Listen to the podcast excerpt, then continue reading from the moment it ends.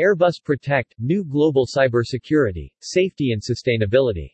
Airbus Protect, a new Airbus subsidiary bringing together the company's expertise in cybersecurity, safety and sustainability-related services, is officially established.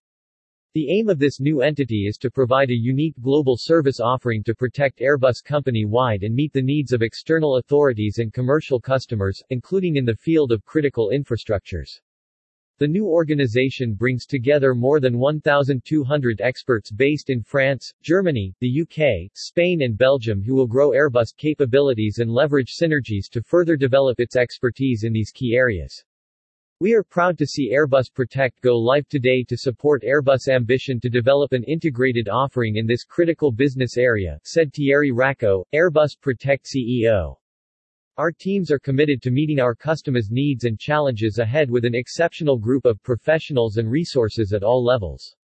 The diversification of fields of application linked to the size of Airbus and its products will provide a fabulous playground for them and for the new talents that will join us in the future. Thierry Racaud has extensive international business management experience in the aerospace sector and has held multiple executive positions in IT and services companies, both in France and abroad.